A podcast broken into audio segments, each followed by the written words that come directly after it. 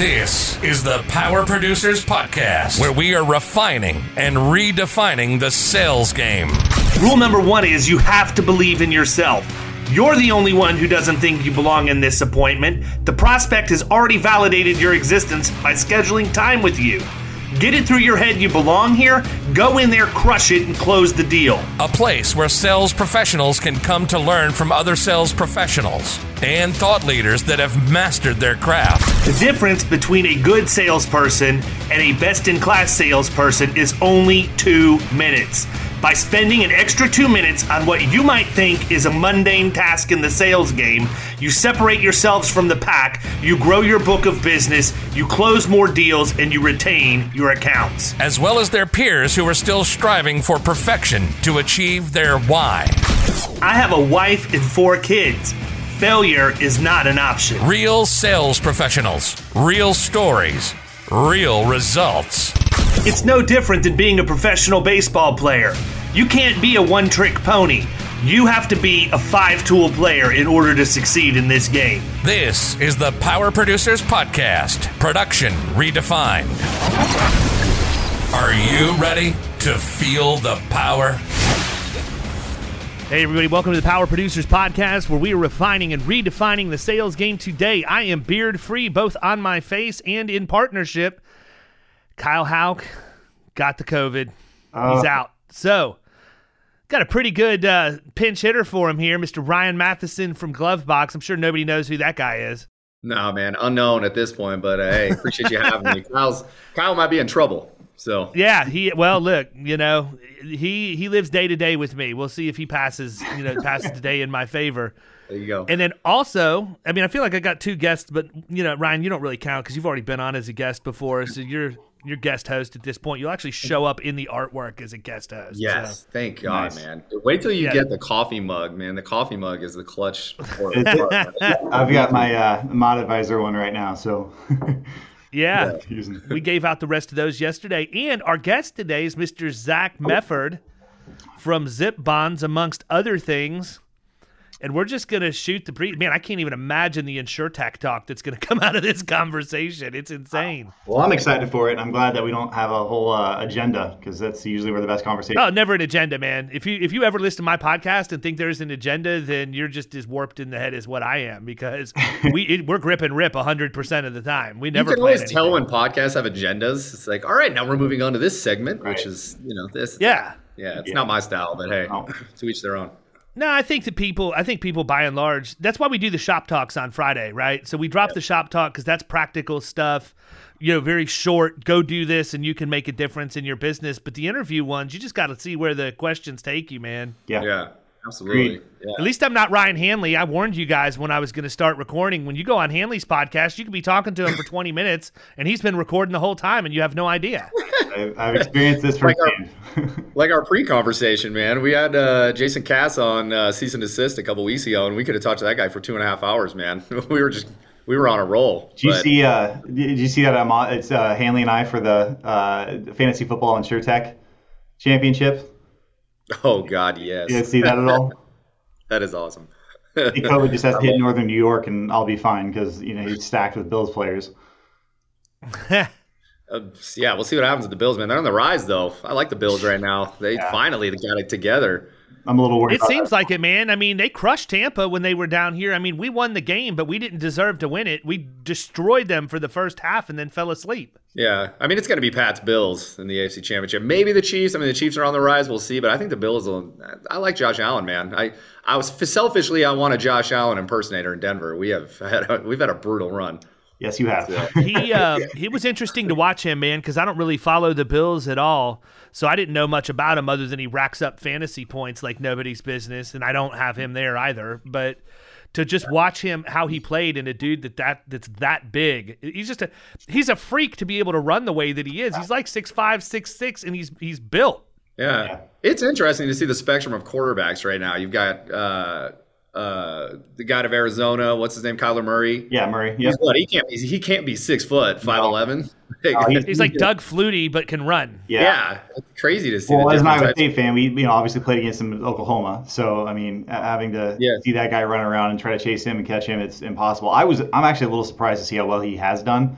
with his with his size, but you know, it's Me as well. You got the San Diego quarterback. I mean, that guy is uh, a pure pocket. If he gets out of the pocket, it's scary to watch him run. It's like, yeah, yeah. Well, it's like Brady.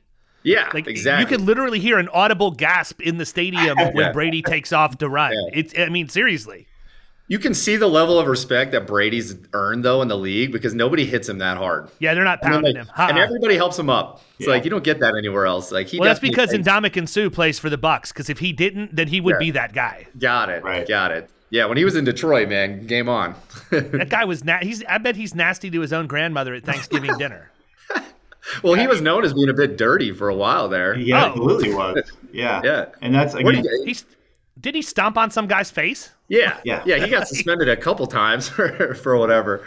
Like I draw the line at spitting, right? When you spit on other players, like Bart Scott did that, and a couple other people, Yeah. like that. To me, that I'm gonna probably go to jail if you spit on me. if Or what uh, about that magical like taking your helmet off and hitting that uh, Pittsburgh backup quarterback last year? Yeah. That was was that uh, Myles Garrett? what was that?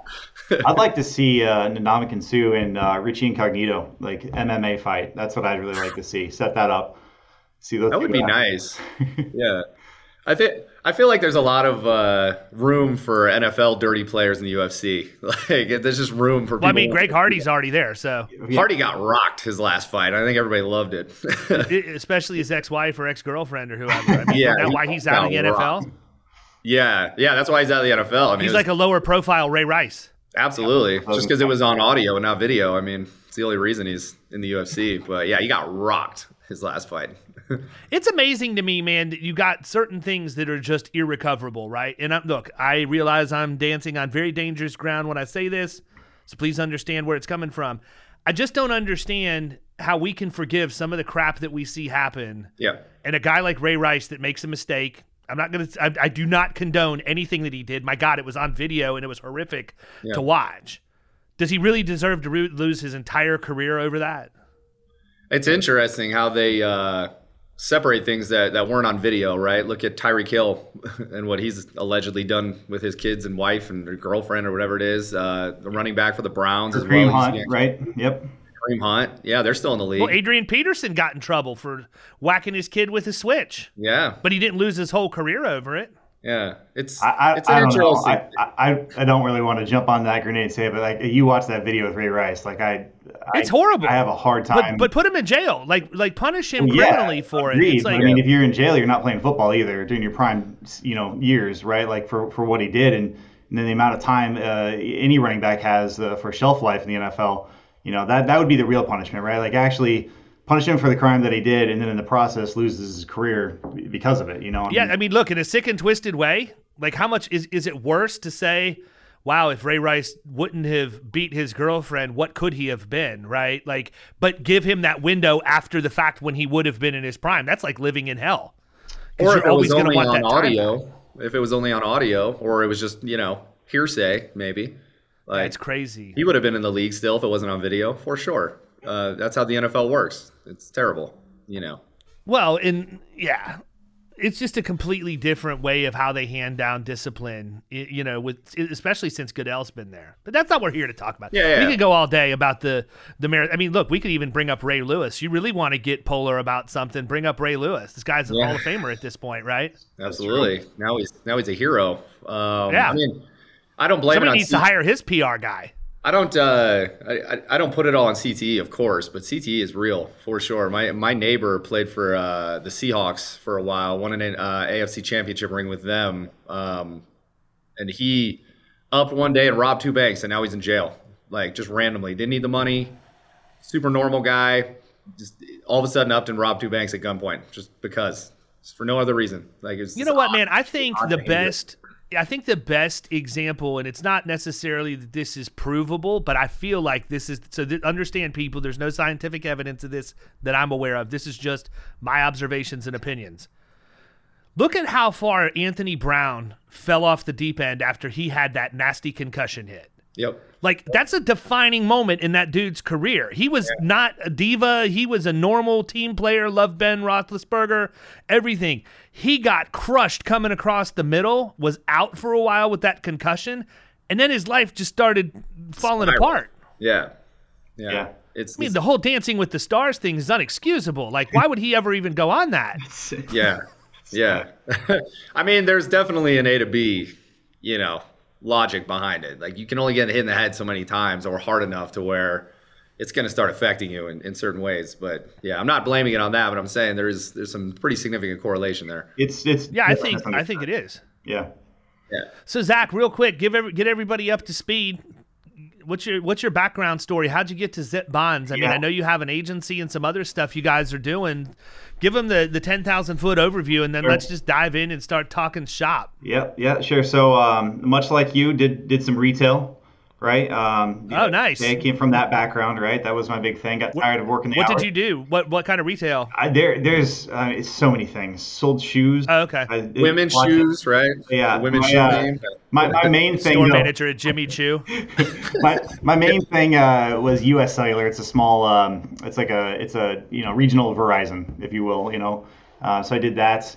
Uh, hated the idea of that I was gonna always work on Saturday, Sunday, leaving on Black Friday. When I just wanted to get out of it, and so after college, you know, it was a great place to work. I just needed to go do something else, and um, I left, went to Charlotte, been around racing all my life, wanted to go check that scene out. You know, uh, That's a place to do it. figure out if I was going to work in NASCAR or some other type of motorsports thing. I actually started a junk removal business down there while, while I was there. And um, my now uh, girlfriend, I was trying to get back at the time, now wife, uh, wouldn't move to, to Charlotte. So ended up going to uh, going to see about her and went to Chicago, needed a job. And so I, I wanted to you know, be back into a place where I could be an entrepreneur again. When I sold the the junk business, which is it's cool to me at least that it's still in business. The guy who bought it from me is still using it or, or running it, and um, it's going well. But I wanted to learn something that I could eventually turn into being my own uh, business owner. You know, uh, run a business again. And so insurance was just the first place that hired me, right? So I did that. Did with the whole State Farm route. Decided I didn't like the captive side. We started talking about having a family. That was when it was time to come back to Iowa became a uh, commercial insurance producer at a, a decent sized uh, shop here in the area and uh, was just getting on the phone cold calling, you know, trying to figure it out. And that's, you know, you talk about where Zip came from. That was that was really the, the start of my frustration with Surety. Uh, was the guy, you know, starting to write some commercial contractor accounts and I needed to be able to know enough about Surety to be able to close those because they wanted all their stuff in one place. Uh, and, and our agency was competing against other agencies that had a Surety division so there wasn't really a subject matter expert um, that was the producer on those other accounts, but they had a division they could send everything off to, and that's kind of you know what we've morphed this into. So a lot of what Zip came from is uh, is really contract surety, especially small contract surety, that that you know credit only type system. That's uh, we felt like a process needed to be a lot better, and we needed to do a better job of educating those in, in the space. So that's where Zip came from. You know, I, I skipped over the part where we started Scratch Agency in 2016. That's still in business. Small detail. Yeah, small. Detail. Yeah, deal. right. Yeah. So No big. uh, and, and I, for for you know the first part of it at least, we were still writing a lot of commercial insurance. Both my business partner Ryan and I, our background for the, for the most part was in commercial, and so we did that to keep the lights on. But we really wanted to find a model that was uh, you know uh, scalable uh, in a way that we had seen it done at the shop that we left. Um, they they still do something like 50 60% of the malpractice insurance for chiropractors in the entire country. And so we saw how they they built that out and said, wouldn't it be cool if we kind of you know hitch our wagon to an affinity and do the same thing, which which uh, of course we did with credit unions. And so Coverage Direct now is 100% focused on building out turnkey platforms for credit unions. That's that's that's all they do. And I couldn't tell you much of what's going on over there anymore because the whole focus of my uh, you know at least the end of 21 has been Zip.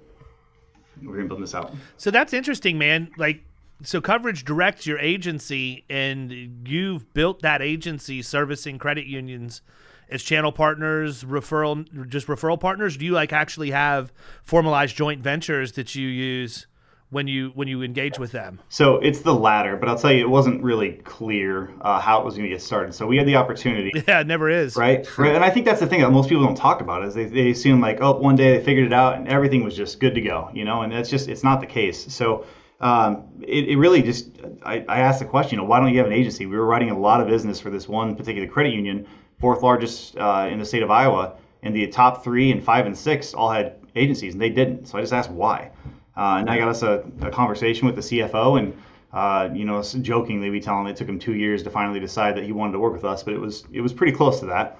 And then it was it was a partnership where we were running Coverage Direct direct to consumer separate from what we built out for them.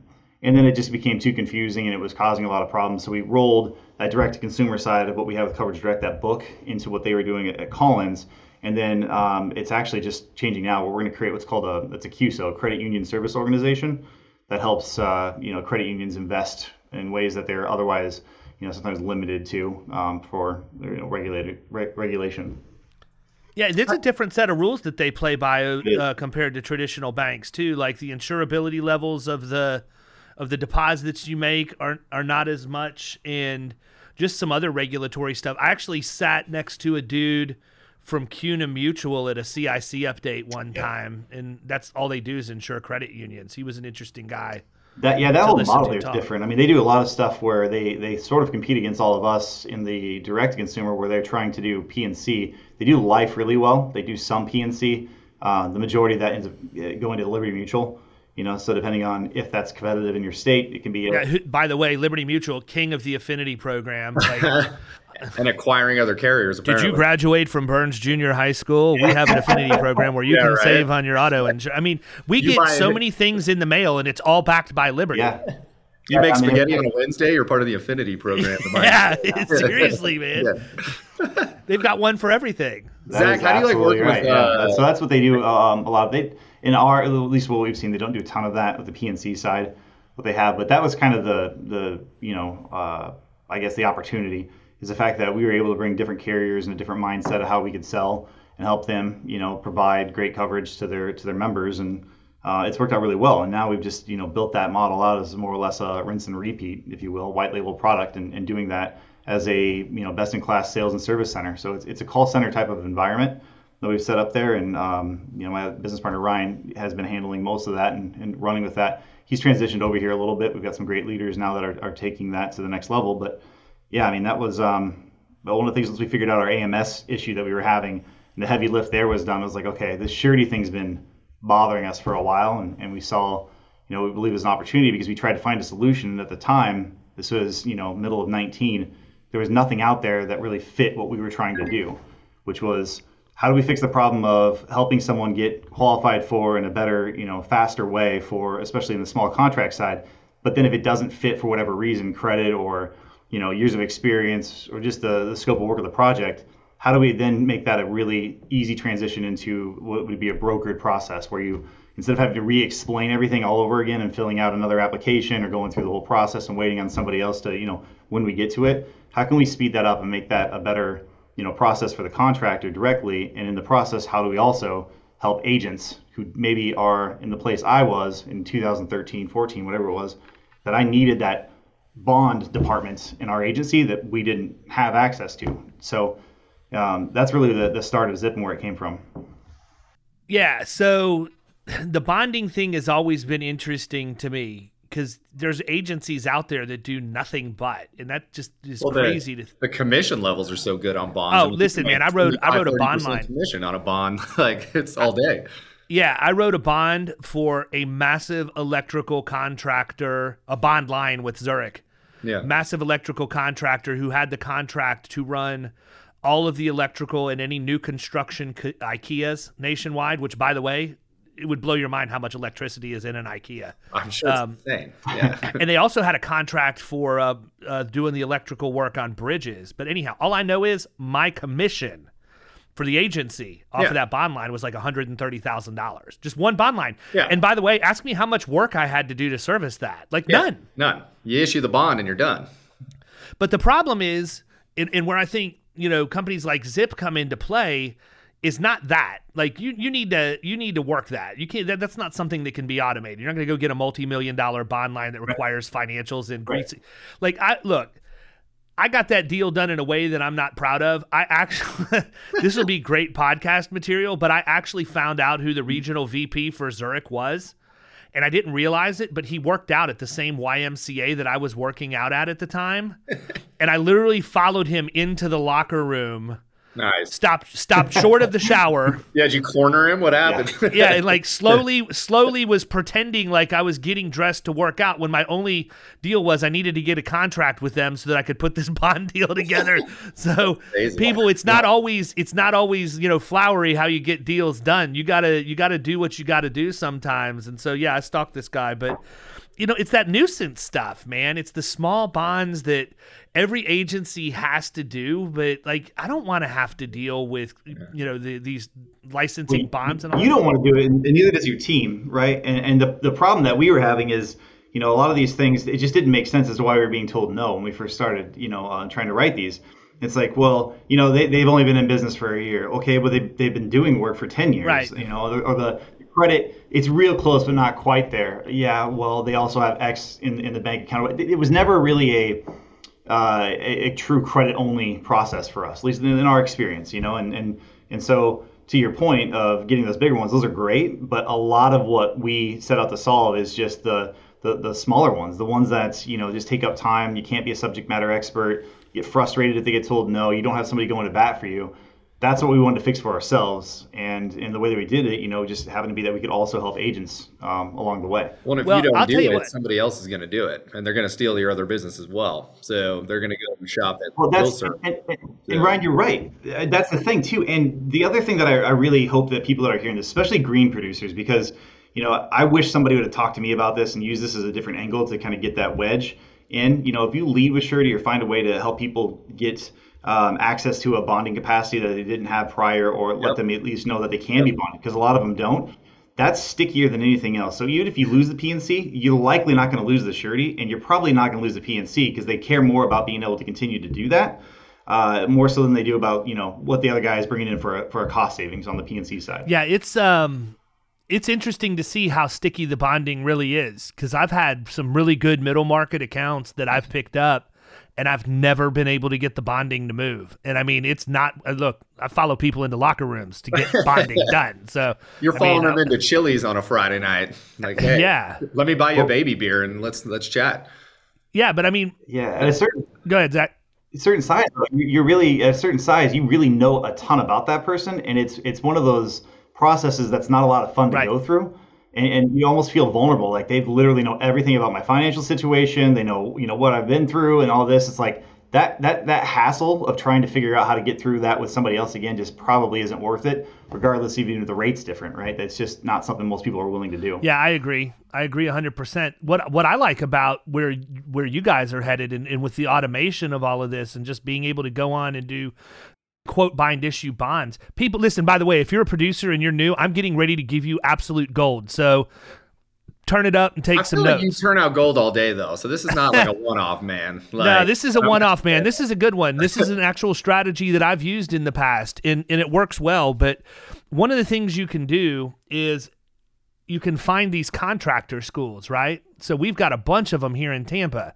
And they go through the school to become a licensed plumber or a GC or electrician. And the first thing they need is a license bond and a permit bond. They're not expensive bonds, man. They're a pain in the rear end. I mean, not a pain. It's just it's it's just you have to stop what you're doing to fill out the application for minimal money. Is really what it is. You know, you could you make decent money doing it? Yeah, you're going to make like 30 bucks a bond. Can I turn four of them an hour to make 120 bucks? Why would I do that when my hourly rate's like $500 to produce Right. middle market? It's it's just not a good business Exactly. decision. So, you know, what I did was I have partnered with a couple of those contractor schools here in Tampa, and I'll go out and I will absolutely no sales pitch whatsoever, but I'll give them an hour on insurance and risk management as they're going into business just to teach them. And then boom, now they can buy their bonding from me. And once we get that in, once and, and I'm in Zach, I'll be interested to hear how your how your back end process works as far as this goes. But the way that it's set up in my agency right now is we'll get an email notification that has all the information we need about the, the bond they bought, name, email, blah, blah, blah, blah, blah. We, we use a parser, we pull that information out and we push it in to create the contact record inside HubSpot. And we're immediately remarketing to them for their PNC lines because we know that if they don't have a bond, they don't have insurance yet. Yet. Yep, yep. And so we're getting the auto, we're getting the GL and the umbrella and everything else. And then we flip around and we market to them for their personal lines as well. So when I look at this stuff, man, a lot of times people probably look at things like the, bond, the the the nuisance bonds is what we call them, Zach. And I don't want to hurt your feelings with that, but you know the nuisance bonds in the agency oh. world. But it's also like what we do here with wedding insurance, right? People think I'm nuts because I've got I own Florida wedding insurance. Well, what's not nuts? What's not nuts is the fact that it's over a hundred thousand dollar revenue stream of passive income that goes directly into my pocket every year Yep. right? But more importantly, we spend $150 a month in Google Ads to push traffic to a landing page so people can buy wedding insurance through passive revenue. And guess what? As long as I'm not spending more for my ad revenue than I am making in revenue, then I'm cash flow positive on my ad spend, right? I'm getting paid for leads. I don't view the wedding insurance as the revenue stream. It's nice that it's there, but what I really want is to be able to retarget and market to these people for their home, auto, life, Well, they umbrella, disability. all their policies into one account because they're getting married. So perfect. yeah, it would be awesome if there was like a mobile app or something that I could just start this process in, and then Weird. That'd be crazy. I wonder if one of those exists. If not, someone should create it. It's, it's it's a project to say the least. Uh, Zach, I wanted to go back to something you were talking about, which uh, we used to use when we marketed commercial um, with with contractors, and especially as competitive as the contractor market is right now. You can't find a contractor if you're looking to renovate your house, your business. Like it's impossible. No, My father-in-law is trying to do a build out on a um, uh, like a 24-hour ER um, site that he's setting up. Can't find a contractor to save his life. If you're helping these Right. contractors get higher bond limits so they can take higher jobs or better jobs, bigger jobs, now you're bringing revenue into their pocket. You're creating revenue through the bond, which is beautiful. We used to pitch that all the time. so Yeah. So I, I mean, in my my pitch when I went out there is you know just figure out first of all what did I want to go after, and it happened to be that contractors just were a niche that I liked. So um, you know it, it worked there. But when I would add surety to be a part of that, once I kind of figured that out, you know that's something that they're not Right. used to hearing. And a lot of times the misconception, especially on these, you know, you say middle market, but I'll even say like small, not quite Sure, middle yeah. market ones that are have a hum, uh, tremendous amount of growth potential.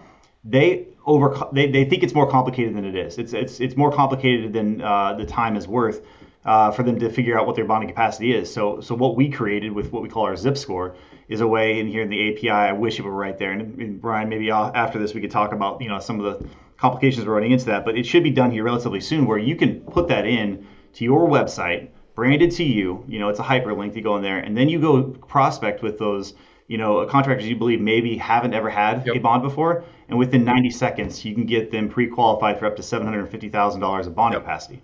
That that is what I would have loved to have had when I was that green producer trying to go out and say something that was different to open up these different accounts. Because even if you didn't get the PNC right away, to your point, David, at the, with the wedding insurance, I mean that's still a way to get them initially on, you know, start marketing to them, and then what we're going to do is help them find those projects. You know, by the way, I noticed this, you know, RFP just came out within 25 miles of where you're at. You know, it's well within your bonding capacity. You might want to take a look at that. Now you're providing value That's a great something idea, just man. insurance. That's hu- that's huge. David, let me ask you a, So that's that's. Let me ask you a question, David. Yep. Uh, for Carothers, so I mean, there's so many good marketing ideas, right? There's so many ways that you can skin a cat. You know, you lead with the work comp, which is beautiful. Zach, you lead with the bonds. How, how do producers choose which avenues to really bust their ass and go market to? Because you can't overspread yourself, right? That's what we preach at our agency. People would pick five, six, seven different marketing strategies, and you're a jack of all trades. You're not good at one thing. How do you pick? Yeah, so I look at this two different ways. Um, the, the first way that I look at it is what do I have the most information on? What can I get the most information on in public domain to be the most educated on people who fit in that class of business? And I'll tell you a story about where that came from.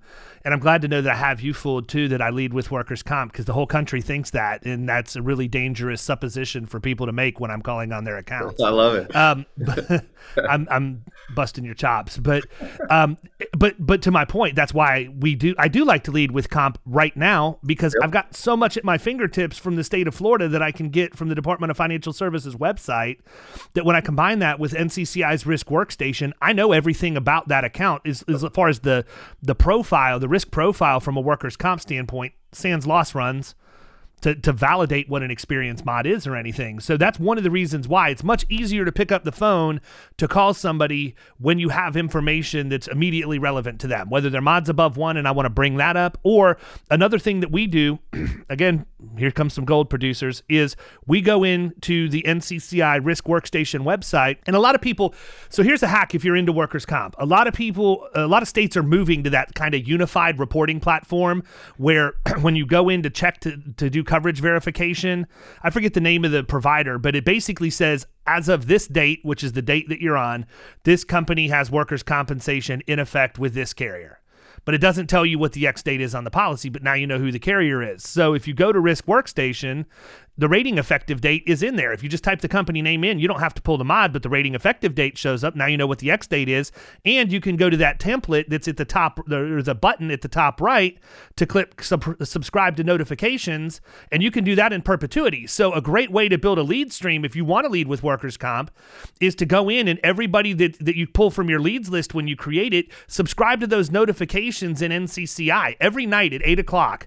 I get an email from NCCI, and the entire bottom half of it is every company whose mod has changed in the last 24 leads. hours. Gold leads being dumped in your inbox every. Yeah. So day. now, now, now here, here I am. Right. The next morning, I get up. What am I going to do? Me and my producers are going to call everybody on that list, and people will say, "Well, what if their what if their mod's good? Good. Then I can be the guy that can be the first person to congratulate them on their new mod because their agent's still in bed." Yeah.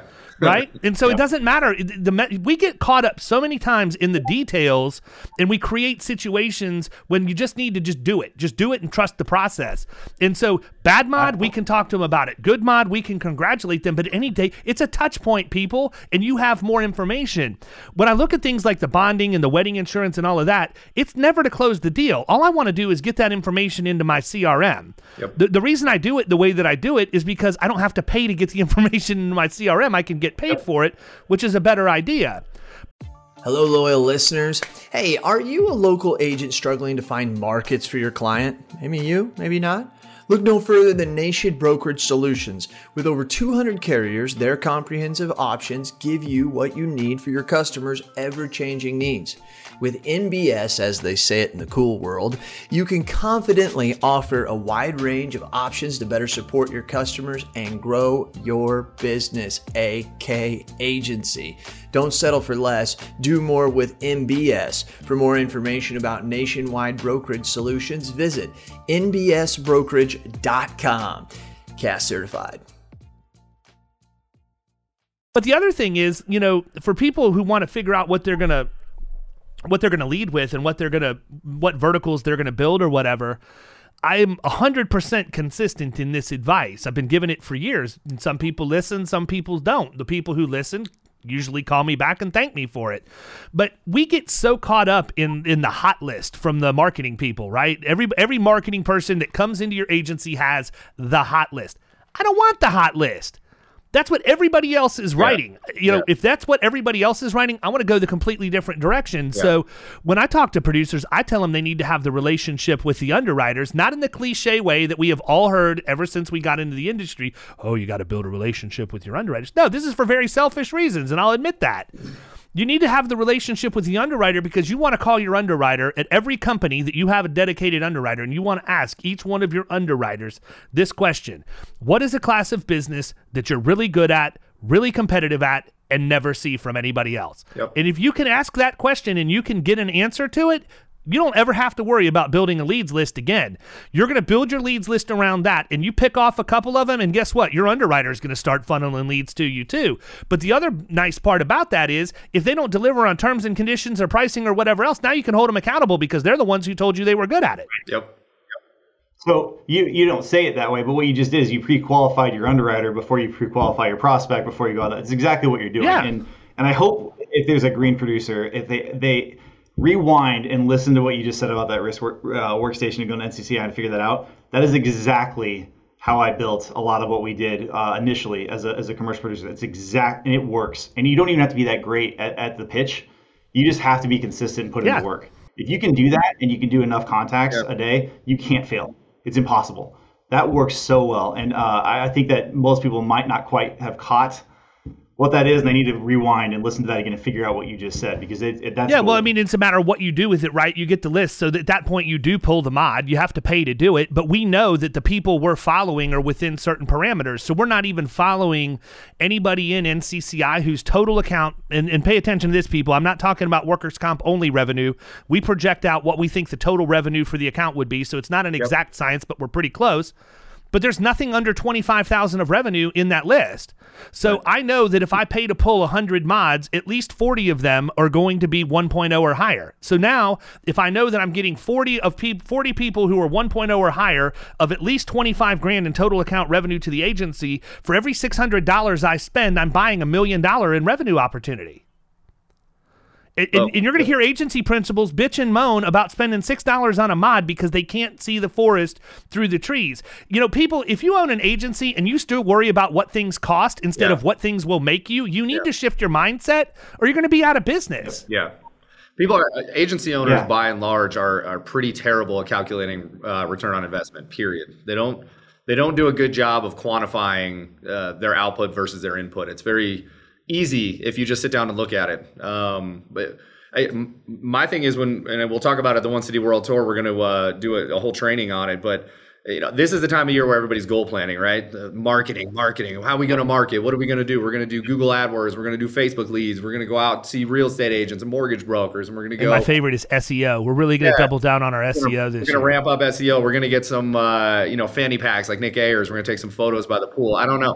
The problem is people people have too many ways to market. You don't. My thing is you need 1.25 ways to market. You need your main shtick and you need a quarter of another shtick, and that is it. That is all you need to be successful. and then and just be consistent, consistent. put in the work. We talk about this our team all the time. Like you don't have to be the most polished. Your pitch doesn't have to be elaborate. You just have to put in the work and be consistent. I talk about our uh, our, our 50 IPAs a day, income producing activities. You have to do 50 of those a day and have at least 10 meaningful conversations or some sort of contact with those people that you're going after. And that's it. That's all you have to do. It, again, it doesn't have to be perfect. Just continue to put in the work and it'll be there. Why do you think college athletes are typically some of the most sought after people to work in, in our space? You know, they come out of they, they, they just know how to put in the Right. work. They know how to put in focused, the man. They're not they're not trying to do 10 things.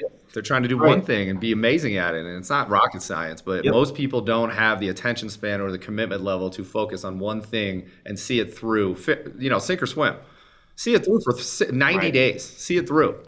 You know, I've had such a weird phenomenon. I mean, and this speaks to the point of just being consistent and having one thing. So if you follow me on LinkedIn, you never see me post any content about Florida risk on LinkedIn, right?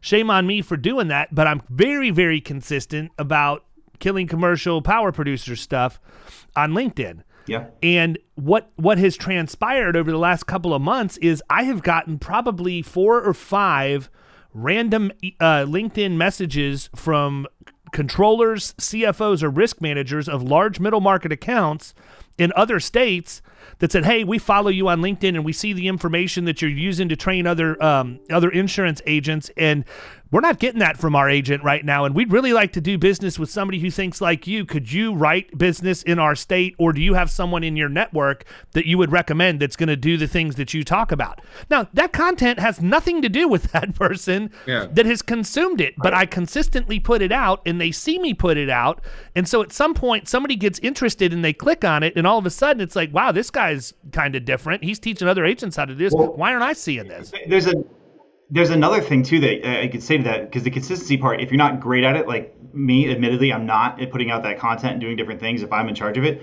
there's so many great freelancers that you can you can hire. It's very inexpensive. They can help put you on that agenda and that list and that calendar and get things put put out there. So if, I think you know if you're just honest with yourself and you're not great at like I, like I've had to be. Just find someone and hire someone to do that for you. And you're right; it doesn't have to be specifically like you know, hey, buy this, do that. You know, it's education, but more than anything, it's just top of mind. You know, at least for us because it's not something you- not everybody needs a bond all the time but if they're seeing this i mean we had one reach out just this week said hey you know i just happened to see you in one of the publications here locally that, that was out there and it's because we're pushing out content all the time.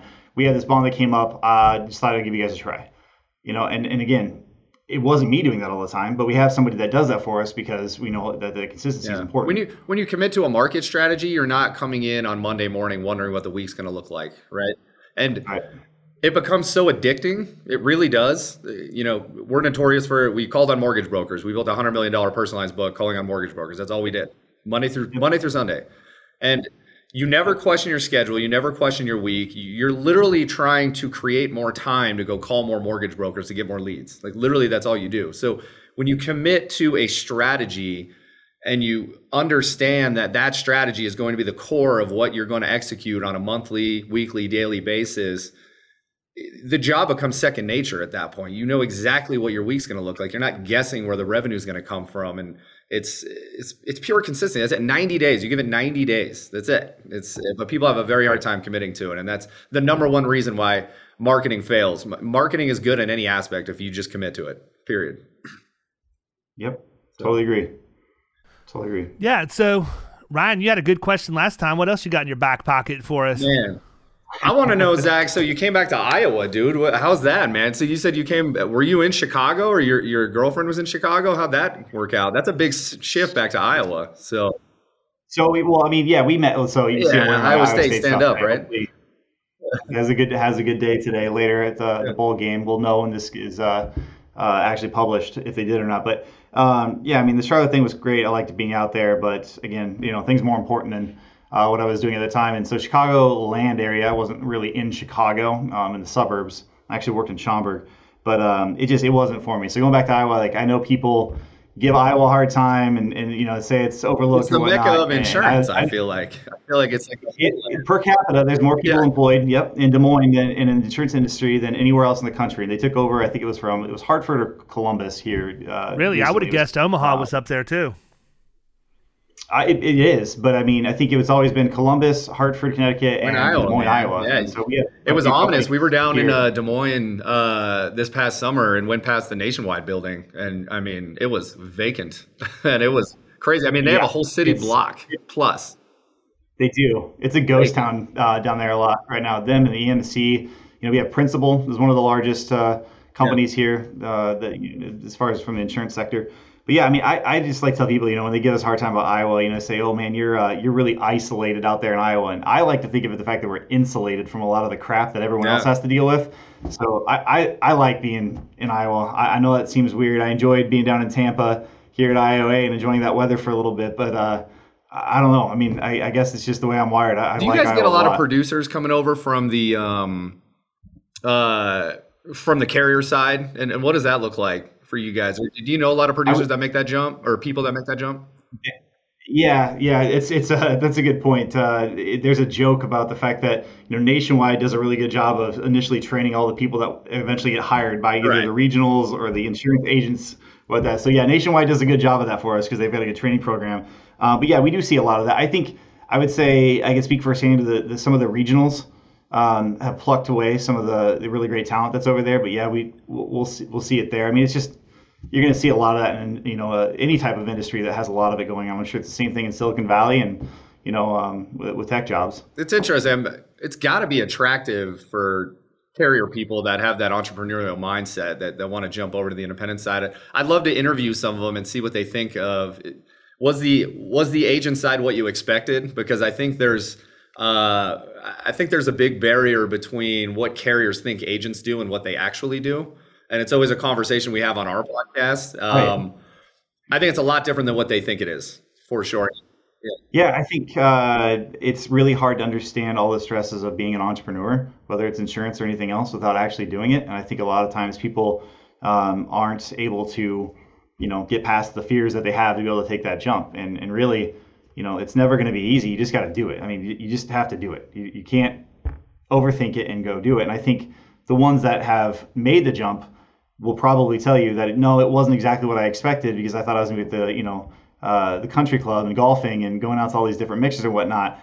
You know, and not you know worrying at least those first few years about hitting payroll and you know uh, making sure all the bills are paid. But those that are actually wired and, and can, again can be consistent and see it through will probably say they're really glad that they did because you know it's it's more about being an entrepreneur I think than, than right. anything. It's not it's not just the um, the, the insurance space. Well, I mean, there's a mass exodus right now, you know, going on in general from people leaving their jobs, finding new jobs. I know Carothers, you've talked about how you recruit producers. I don't know if you're able to talk about it or not, but you, you told us about it in Chicago. You've got a very specific way that you recruit producers for your team. I don't know if you want to touch on that because I, I thought it was brilliant. Yeah, no, man. I mean, I'd, I'd like to tell you it was born out of intelligence. It was actually born out of poverty and street smarts because when I launched my agency in my dining room, I didn't have any money, right? Yeah. So I needed to figure out a way to scale the agency without having to pump a bunch of money into it. And I realized pretty quickly that, you know, number one, all of us know that if you have good channel partnerships, regardless of whether it's personal lines, medical, you know, commercial, whatever, people referring business into you when you're not having to do anything other than accept that referral is a great way Yep. to augment all of the activity you're intentionally doing. You can't rely on it 100% unless you have it dialed in like a lot of people. I mean, I think you guys had it pretty dialed in at your agency, but for the average P and C producer that's going out in the middle market, you're just not going to have that kind of volume of referrals coming in. And so I found pretty quickly that if I could help payroll providers solve a problem, which is pulling business out of a PEO because they needed a comp solution to get the business out of the PEO, that they would refer me more business. And, you know, same thing holds true. IT service providers, you know, they will refer business into me uh, and I refer people to them for managed services, things like that. But I, I finally realized one day these are business to business salespeople. They're calling on people every single day. They don't have residual income in their books of business. So why don't I show them the path to that? And so really how we recruit now, and I, I can even take it a step further than what you heard me talk about in Chicago, but what I like, what I do is I establish a referral relationship that's for kind of informal but formal at the same time. In that we meet once a month for coffee, and they are required to bring two booked appointments. Period. And I bring two booked appointments with my clients. That does not mean, hey, David, call this guy. He might be expecting your call. I told him maybe you would call sometime next week. It's you're walking me into a conference room with uh, someone who understands why I'm coming there and has it has given us an hour or 30 minutes or whatever. And I do the same for them and we let that ride for three or four months. You know, if they come in and they if they come to meet with me one month and they don't have any booked appointments, they get a free pass. If they come a second time, they're out. It's really that simple. Yep. It's got to it's got to work both ways. And so you know, three, four, five months, I'll see how it works, and we'll meet that you know meet for a normal meeting, and I'll plant the seed and say, you know, out of curiosity, you're a really good salesperson. I'm, I'm wondering why you've chosen to hang your shingle in the payroll industry. I mean, you don't have residual income and you're constantly starting over every year and da da da da. And, you know, I'll get the standard answers of, well, you know, I make a good living. We get to go on the vacations we want to go. I win good trips from the company. We drive nice cars. If we want to go out and eat, we don't have to worry about putting it on a credit card, you know, all of that kind of stuff. But within 24 hours, every single time, I either get an email or a phone call. Hey, man, did you like? I didn't want you to think I wasn't interested, but what what's the opportunity that you had? So we'll get that we'll get back together with the specific purpose of talking about that. You know, within a week usually, and I'll pull the reports from our our system to see what we've closed that they walked us into. And so, you know, we'll be four or five months into the relationship, and I'll walk in and we will have closed like two hundred thousand dollars worth of revenue that they've referred in, and I can show them that and say if you would if you worked in our agency, you would have made eighty thousand dollars over the course of the last four or five months. Is that the income that you're used to making, slinging payroll? And it's never the income that Right. they're making slinging payroll. That might be close to their annual or maybe just a hair under it and so they become th- th- they're interested in it at that point. point and so i ask them tell me what you want and tell me what you need i can we can map what you need and get that taken care of and then it's up to you to earn what you want. I'll give you the vessel to go get it but that's on you. I'm not going to just give you your wants. That's for you to earn. And so we keep everything inside a HubSpot. We have been tracking them as referral sources from day one. We continue to do that, and when the the revenue commissions equal what their need was to leave, I make them a formal job offer to come in and they'll come work with us and then I'll hand them the book of business that they referred to us. I have zero financial risk because they're already validated. They have no risk because they've already been referring that business in and they know there's an income stream and I don't have to worry about retention because these are already clients they have done business with. So the personal relationship is already there. And so that's that's how we bring producers in. I have a pipeline of producers nonstop. I've got three licensed producers right now ready to go 1 1 2023 or 2022. And so the cool part about that there's a couple cool things about it. The first one is I can now build my, if I want to scale Florida Risk into way more than what it is, I can take guys like Kyle and Raphael and other people in my organization and I can let them sit on top. I don't want to say pyramid scheme because it's not, but I can let them become sales leaders in the organization and they can go build those own channel relationships for them, recruit people the same way, bring them in, let them take them under their wing and give them an override for managing that process. I don't have to be involved. Look, guys, that's the whole reason Killing Commercial exists. I had to get digital to be able to teach my process. Yep. I just Yep. figured out how to monetize that too. And I think the beautiful thing about what you're saying, whether it be recruiting, marketing, uh, or otherwise, if you're an agency principal and you're listening right now, you have to learn the process first before you can teach other people in your organization to do it as well. And I think that's something that's missed quite a bit at agencies. That's why I do not have a recruiting process for service people, right? Right. Because I'm I'm terrible. Like Yeah. I'm I, look when people ask me about operations and servicing, I am completely transparent. I'm a, I am a producer, Yeah. hundred percent. Yeah. I can't be both. Now, if all my if my only job was to handle operations, obviously I can do that. I did it for the first ten years of my adult life. Right. That's not what I want to do. Yeah. So I'm not going to be the guy that teach. That's why I have total CSR, man. I outsource all of that to the Goodmans and let them teach my people how to handle the desk because I, I would they would fail miserably. Right, you can't scale unless you have those things in place. And you're right, Ryan. I mean, you have to know what you're doing, and that's why you know with our our relationship, Ryan was really good at that stuff, right? The operations side, the service side, and whatnot. Because I'm awful at it, and and you know vice versa. It's not he doesn't love doing this the sales side in, in a way have, but uh, I think the that idea, by the way, is awesome. That I never heard that uh, approach before, and you're absolutely right. Our structure is a little bit different on the agency side. I don't know if that would necessarily work for the way we do it, but it's given me a couple other ways to, to think about it. Do you know why I Um, freely share that? that I- Because I know that 85% of the people listening to this will never take the first step to make that happen in their agency. I can I can be very an open book. 85 What's that? Is, 85 is generous. I would say Yeah, 90. I mean, Yeah. that's the thing that's crazy. People, you listen to these podcasts every single week. yeah. We're an open book, and if you're not making these moves in your agency know, to drive change, then that's on you. It's not on us. You know, I had an agent. I still remember Nick to hear Nick Ayers say that. You know, he said, "I'll I'll help the agent across the street because I know, you know, ninety percent of them aren't going to do what I uh, tell them or you know uh, share with them what what we do. And even if they do, I still think we're going to be more consistent. We're still going to be able to, to win, and there's still plenty of other business that we can go after. And and I, that's that stuck with me back when we first started our, our agency. We do the same thing because you know, again, it's a it's abundance mentality.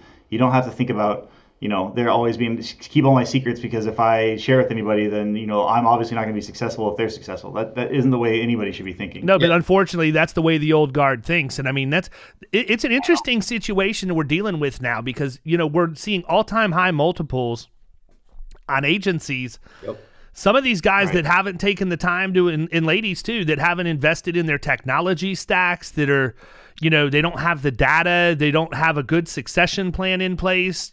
You're not getting max value for your agency. And if you're not willing to collaborate with that group that's behind you coming in, it can't always be the way we've always done things. You have to open up your ears and listen my 19 year old kid is in an office in the back right now, and anything that he says regarding the communication on social platforms and everything else, I'm all ears for that because I don't know all of that like he does. Yeah. But we have to be open minded and think about that stuff. I'm not saying that you need to listen to every millennial in your operation and do every single thing they say, but you need to give them an ear and you need to be interactive in that dialogue and ask actual questions to show you understand what they're even telling you and then you can make decisions as to whether or not you want to adopt that stuff. But I think that there are a lot of, and I'm a tweener, man. I'm not the old guard and I'm not the new guard. I'm kind of stuck in the middle based on my age.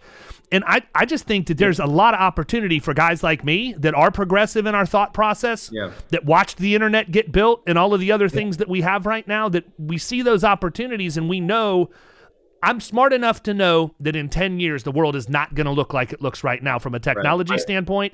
And I better be doing everything I can to learn as much as I can if I want to maximize my opportunities from that.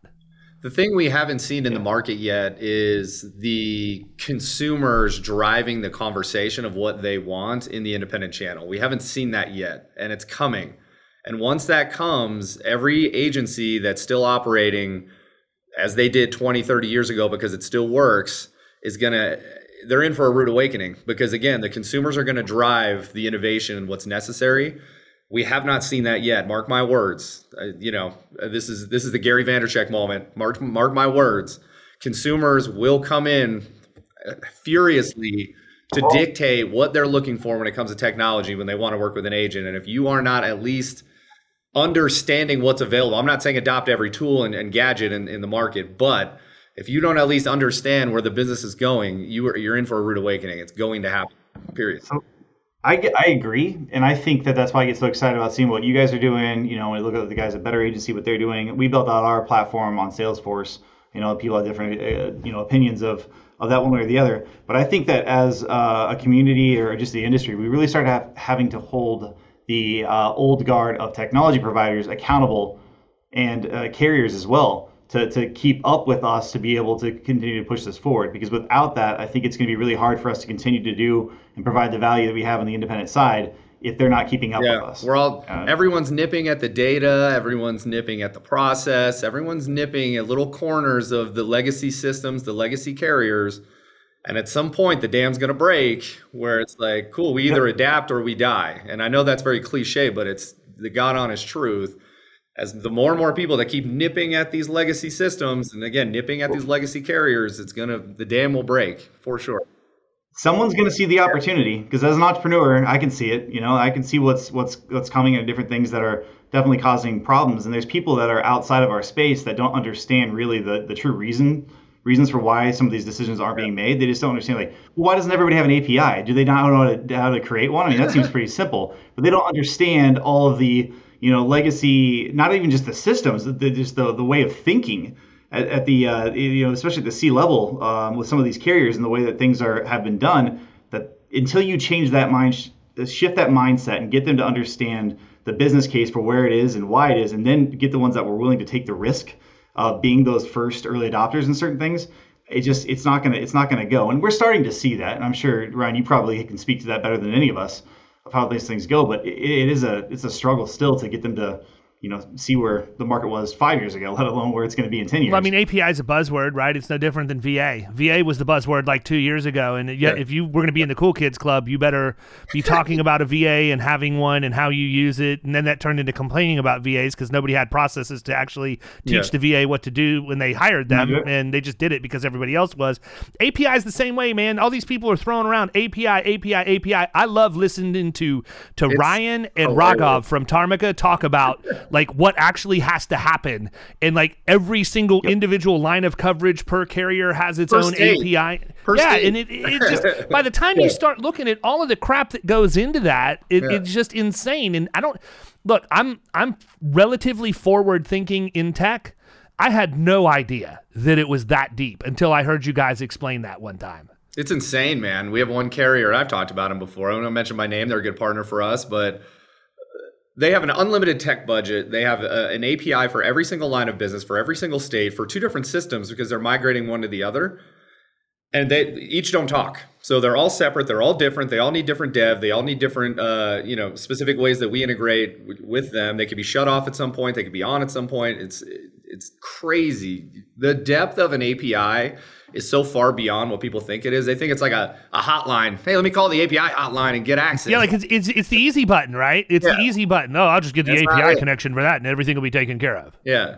Any uh, agency yeah. owner going into 2022, I, I, have one big recommendation. We've got two Gen Zs on our branding team here at Glovebox. Go talk to your Gen Zs if you know any at all and talk to them about insurance for 30 minutes. Step one, meet Gen Z. They will blow your mind on what they think about insurance. It's it's hilarious what they think. I've learned so much from our Gen Zs here in Glovebox. Uh, it's been crazy. I was like, wow, you actually do think that. That's insane. Like it's so far beyond what I thought the industry was going to be in 10 years. Talk to them. They'll tell you what the industry is going to yeah. be in 10 years and it'll show you the divide of where we're at right now. It's crazy. point. Yeah. yeah. So that's good segue, man. Before we wrap up, because we've been man, we could go all day. Yeah. There's no doubt in my mind. What um what's on the forefront for Glovebox in 2022 and what's on the forefront for Zip in 2022? And then I want both of you guys to make sure everybody knows how to get a hold of you before we wrap up. Go ahead, Zach. Well, I'll uh so for us, really, it's focusing on uh, continuing to build out our bond form library. You know, we're going to continue to focus on these different connections. We we're open to connecting with anybody that you know it makes business sense to connect to. So uh, we're going to continue to do that, and then hopefully, you know, uh, continue to build out the relationships we have with agents who really want to partner as you know basically a surety division of their agency. um, and help you know provide different ways of driving revenue and you know helping them take stuff off the, the desks of the people in their office that really don't want to do those that that type of work. Cool. Where do they find you, man? Uh, so I actually had my, some of my best conversations about insurance on Twitter.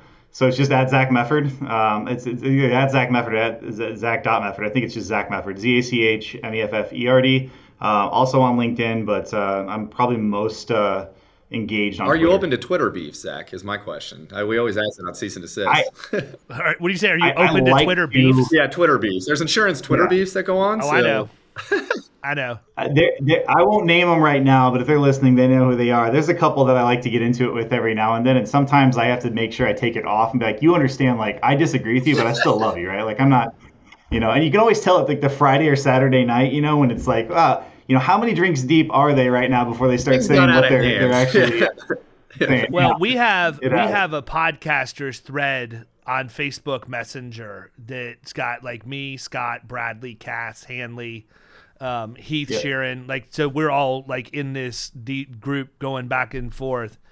There's one particular gentleman that none of them love. That apparently, like, I'm not on Twitter at all. I know exactly I- who I you're talking about. By the way, I'm not going to say and it. I, I, I know, I know, yeah, I. I know you guys do, and it just it blows my mind. I, I'm thinking to myself, it's a really good thing I'm not on Twitter because I'm cut from the cloth that if you said something to me on Twitter, I'm not going to respond to you on Twitter. I'm going to buy a first class ticket up to wherever you live, and I'm going to whip that ass. that's how that's how I think. I know what you're talking about. I'm not gonna say, yeah, I'm not gonna say what it is, whatnot. But I mean, it's just every single time you see it, I don't, I don't even have to read it yet. I can just see the image, and I'm like, okay, I can't wait to see how how we're gonna turn this into something that's not positive or have you, you know, whatever. So it's uh. Yeah, and the thing is, I have no beef with this person. Like I've I've interacted a few times, and I've I have had never had a beef. Don't get me wrong, I'm not on Twitter, but it just seems like it's habitual, man. So the, the Twitter beef is real. Like It's hilarious. That's- that's a I real deal, man. Insurance Twitter beef like there is rap beefs. Like it's kind of like the uh, gang fight scene from Anchorman, right? yeah, Yeah. exactly. Right. It's Britt killed a hilarious. guy. I love it. I think you should lay low, man. nice. So Uh, what's going on with Glovebox 2022 besides the One City World Tour, which I'm happy to be a part of? Yep, One City World Tour. It'll, it'll be Uh, old news by the time this podcast drops. Man, January 19th, it's already sold out. So if you missed out, you missed out. We'll do it again. Hopefully, uh, getting Bradley and Scott out in the wild is going to be uh, something unique. If you haven't met Scott Howell, uh, he's the Bill Belichick of the uh, insurance business. He wears no sleeves ever. So I'm looking forward to seeing him sleeveless in Den- uh, Denver in January. So that'll be good. But uh, no, man, Glovebox, we're honestly we're a duck on the pond right now. You you see you know where where we're at right now people have no idea what we're creating underneath the the water uh, we've got i'm up to 13 developers now that are spinning up some crazy can i curse on this crazy shit um, yeah, we are creating some crazy shit right now. Um, we're finally launching commercial in Q1, uh, which is going to be amazing. Uh, I'm not going to talk about the rest, but we are creating some cool stuff, man. We we are firm believers in Glovebox can be an ecosystem that brings the carriers and the agent closer to the client than ever before. And so we're going to be open API at some point. We're going to allow, you know, and, and work with people like you, Zach, to bring in your capabilities and let agents really customize the experience that they want to bring to their clients. We're not we're not selfish. I don't want to build it if I can partner on it.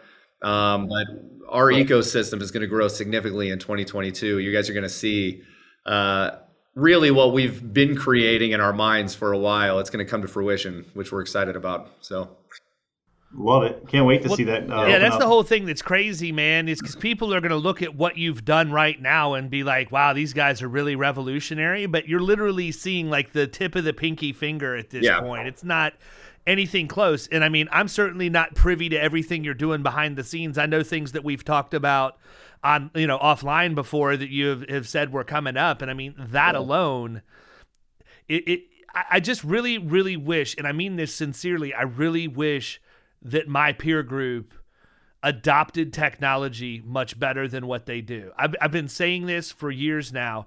We have adopters, we have adapters, and we have do nothings. The adopters are the people who are they're, they're me, man.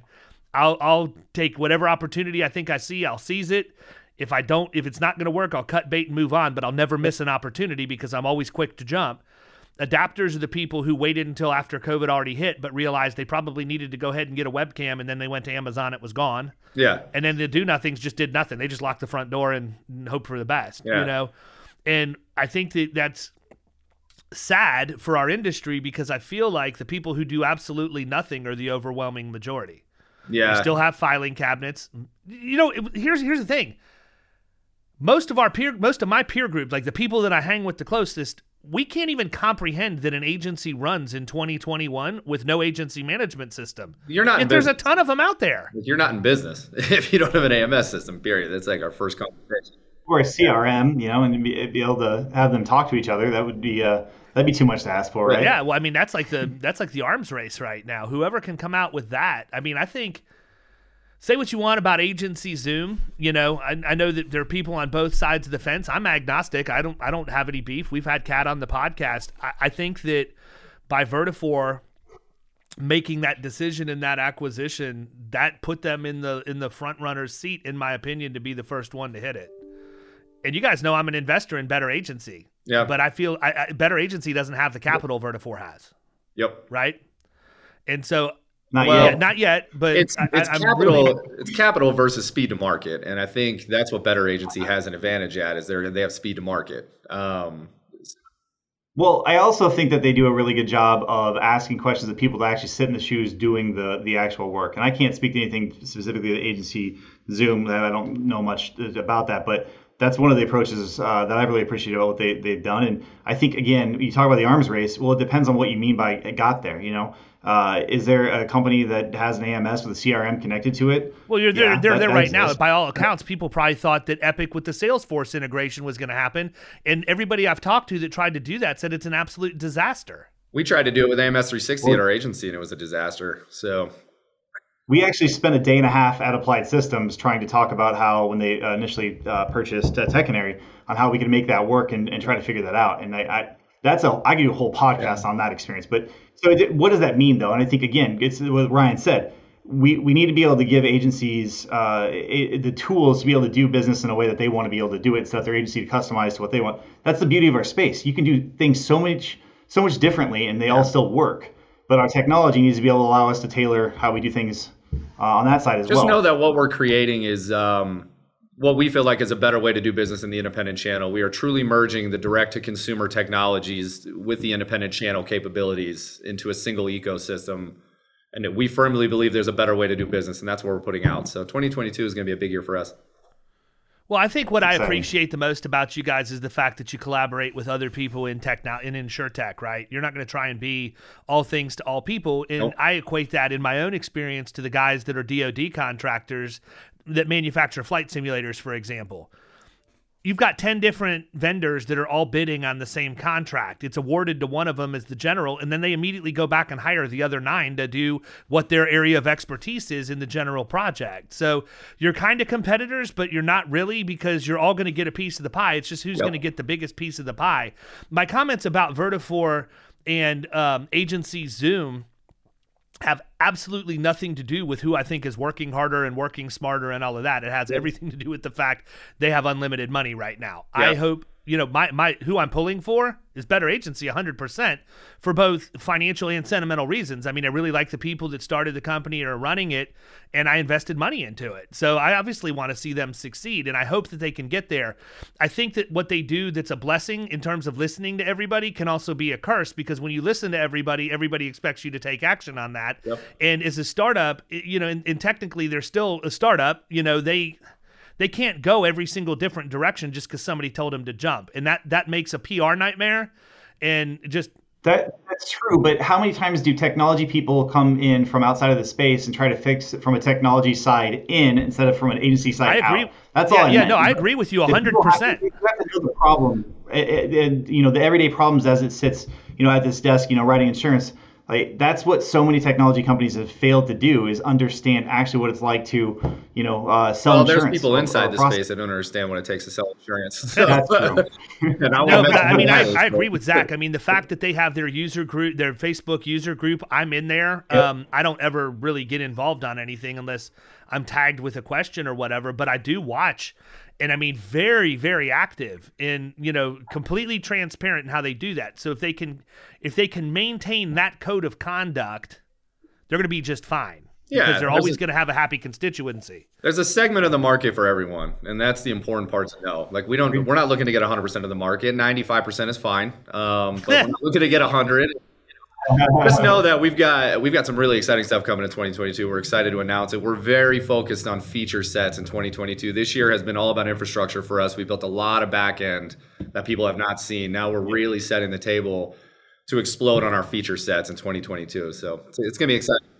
Gotta the foundation though before you can make it. We have built know, a very uh, painfully thought out process of back end infrastructure this year, and it is beautiful, but nobody sees it. You haven't seen it yet. Same. I can feel your pain. I mean, not to your level, but I definitely understand what that's like. Well, cool deal. Listen, guys, I got to wrap up because I got a one o'clock. I got to jump on. I appreciate you coming on. So, everybody who is listening to this, have a great week. See ya. You've been listening to the Power Producers Podcast.